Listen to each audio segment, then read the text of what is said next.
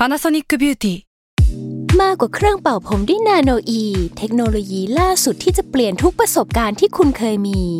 นาโนอีมอยส์เจอร์พลัสเพิ่มความชุ่มชื้นให้เส้นผมหลังใช้งานมากขึ้นถึง 18 เท่า พร้อมชะลอการเฟดของสีผมสำหรับคนชอบทำสีผม ดูแลความชุ่มชื้นทั้งเส้นผม หนังศีรษะและผิวคุณ Panasonic NA0J มีเทคโนโลยีนาโนอีที่ care only you s a l ม o n PODCAST มัน สด อร่อย ก่อนจะเข้าสู่รายการนะคะ บอกไว้นิดนึงว่ารายการของเราเนี่ยดูดวงตามลัคนาราศีนะคะสำหรับใครที่อยากทราบว่าลัคนาราศีคืออะไร สามารถไปฟังได้ที่ EP 1 เลยเนาะส่วนเว็บที่ใช้คำนวณลัคนาราศีนะคะ ก็คือ w w w m y h o l a c o m นะคะ เข้าไปได้เลยค่ะสตาร์ราศี ที่พึ่งทางใจของผู้ประสบภัยจากดวงดาว สวัสดีค่ะ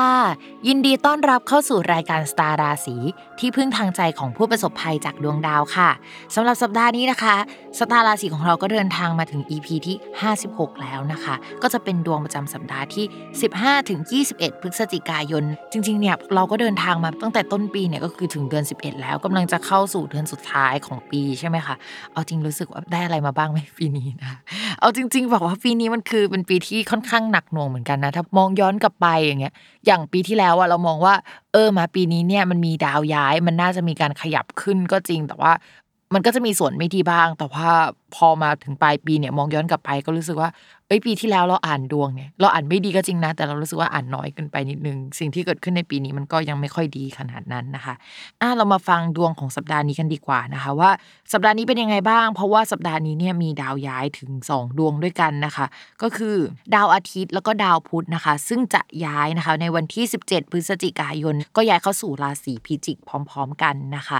ดาว 2 ดวงนี้เวลาย้ายไปสู่ราศีพิจิก มันน่าสนใจตรงที่ว่าเอ้ยมันมีดาวที่เกี่ยวกับการสื่อสารการเดินทางการคมนาคมเอ่ยอะไรเอ่ยเนี่ยย้ายเข้าไปอยู่ในช่องที่เรียกว่ามรณะของประเทศนะคะ ซึ่ง ก็ทำให้เรามานึกถึงได้ว่า เฮ้ยเดือนพฤศจิกายนเนี่ยมันเป็นเดือนที่มันจะมีการเปิดประเทศใช่ไหมอันนี้คือเราอาจอะในเดือนตุลาคมนะคะ ซึ่งมันยังไม่ถึงเดือนพฤศจิกายน เราก็ไม่รู้หรอกว่าจริง ๆ ตอนที่เราon air ไปแล้วเนี่ยเฮ้ยตอนนั้นมันเป็นยังไงอะนะคะ แต่ถ้าในทางดวงเนี่ยก็คือเราอาจจะต้องมาดูเรื่องเกี่ยวกับประกาศอะไรใหม่ ๆ ในช่วงนั้น หรือว่ามีประกาศมีการยกเลิกประกาศบางอย่างเกิดขึ้นนะคะ การคมนาคมอะไรที่เกิดขึ้นในช่วงนี้เนี่ยก็ไม่รู้ว่า มันจะโอเคจริงๆไหมประมาณนั้นนะและยังไงก็ตามนะคะ ก็ยังต้องระมัดระวังเรื่องโควิดอยู่ดี เพราะว่าดาวพฤหัสน่ะที่ย้ายไปอยู่ในราศีกุมภ์เนี่ยมันเป็นตำแหน่งเดียวกับคราวที่แล้วที่โลกมันเริ่มกลับมาระบาดใหม่อีกครั้งหนึ่งนะคะ เพราะฉะนั้นช่วงนี้นะคะ ใครที่เอ้ยจะเดินทางไปต่างจังหวัดเอ่ยจะบินไปนอกประเทศเอ่ยหรืออะไรเอ่ยเนี่ยก็ต้องระมัดระวังตัวแล้วก็ดูแลตัวเองดี ๆ ด้วยนะคะ นอกจากนั้นเนี่ยในภาพรวมของประเทศเราก็ยังมองเรื่องเกี่ยวกับการคมนาคมที่อาจจะมีปัญหาอะไรนะคะ เช่นการเดินทางไปต่างประเทศเอ่ยหรือว่ารถไฟฟ้าติดขัดเอ่ยหรือว่าถนนซ่อมอะไรหลาย ๆ อย่างที่มันไม่ดีเอ่ยในช่วงนี้ที่อยู่ในหมวดการคมนาคม การส่งส่งสินค้าต่าง ๆ เนี่ยจะไม่ดี ใครที่ทำงานที่ต้องแบบว่าส่งสินค้าให้กับลูกค้าเนี่ยอาจจะต้องระมัดระวังกันเฮ้ยเดือนนี้ทำไมมันมีการเปลี่ยนแปลงของสินค้าหรือว่าขอสับเปลี่ยนอะไรเยอะจังเลย เรื่องแบบนี้จะเกิดขึ้นได้ในช่วงนี้นะคะ แล้วก็กินเวลาไปประมาณเกือบเดือนเลย ก็เป็นช่วงที่แบบว่าปวดหัวประมาณนึง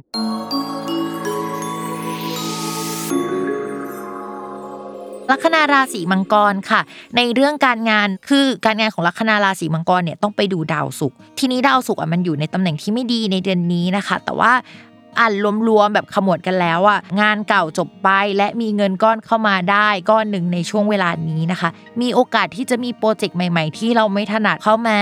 มีผู้หลักผู้ใหญ่เข้ามาให้ความช่วยเหลือ แต่ว่าเขาจะไม่ได้เข้ามาบริหารจัดการนะ แต่เขาเข้ามาช่วยว่าอยากได้ความช่วยเหลืออะไรอะไรประมาณเนี้ยเขาก็จะเข้ามาดูได้ตรงนี้นะคะ แล้วก็มันก็อาจจะมีการทำสัญญาเอกสารอะไรที่สัมพันธ์กับการเงินได้ แต่ว่ามันยังคงต้องปรับเปลี่ยนแล้วก็ต้องคิดกันอีกหลายต่อนะ มองว่าลัคนาราศีมังกรอะดวงจะดีขึ้นกว่าเดิมแล้วนะคะ มันไม่ได้แย่เหมือนที่ผ่านมา คือมันมีช่องทางให้ไป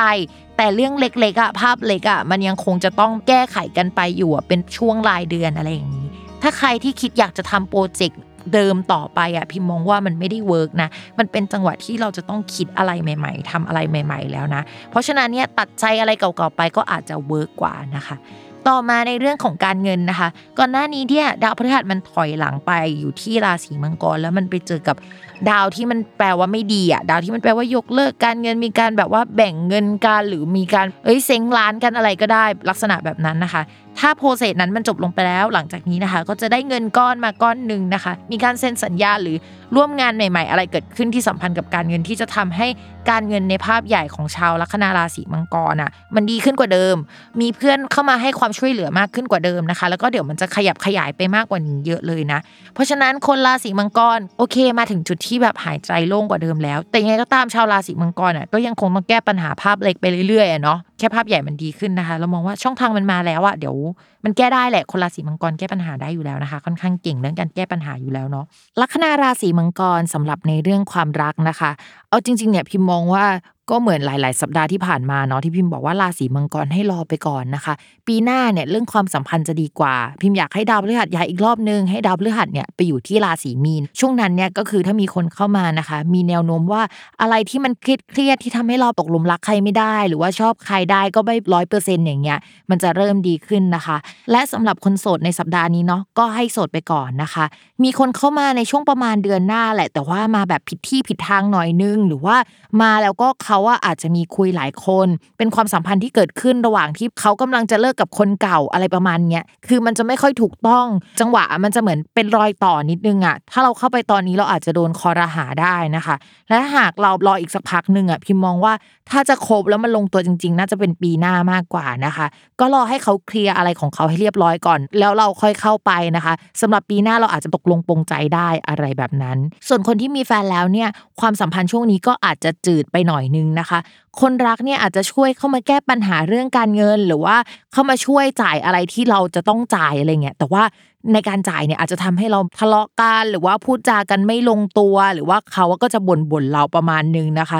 หากสถานการณ์เนี้ยเคยเกิดขึ้นแล้วอะมันเหมือนเขาเบื่อที่จะมีเหตุการณ์แบบเนี้ยเกิดขึ้นบ่อยๆ หรือหลายครั้ง อาจจะต้องระมัดระวังว่าแฟนจะไม่โอเคนะคะ ภาพรวมเนี่ยก็อยากให้ปณีประนอมเรื่องความสัมพันธ์ไป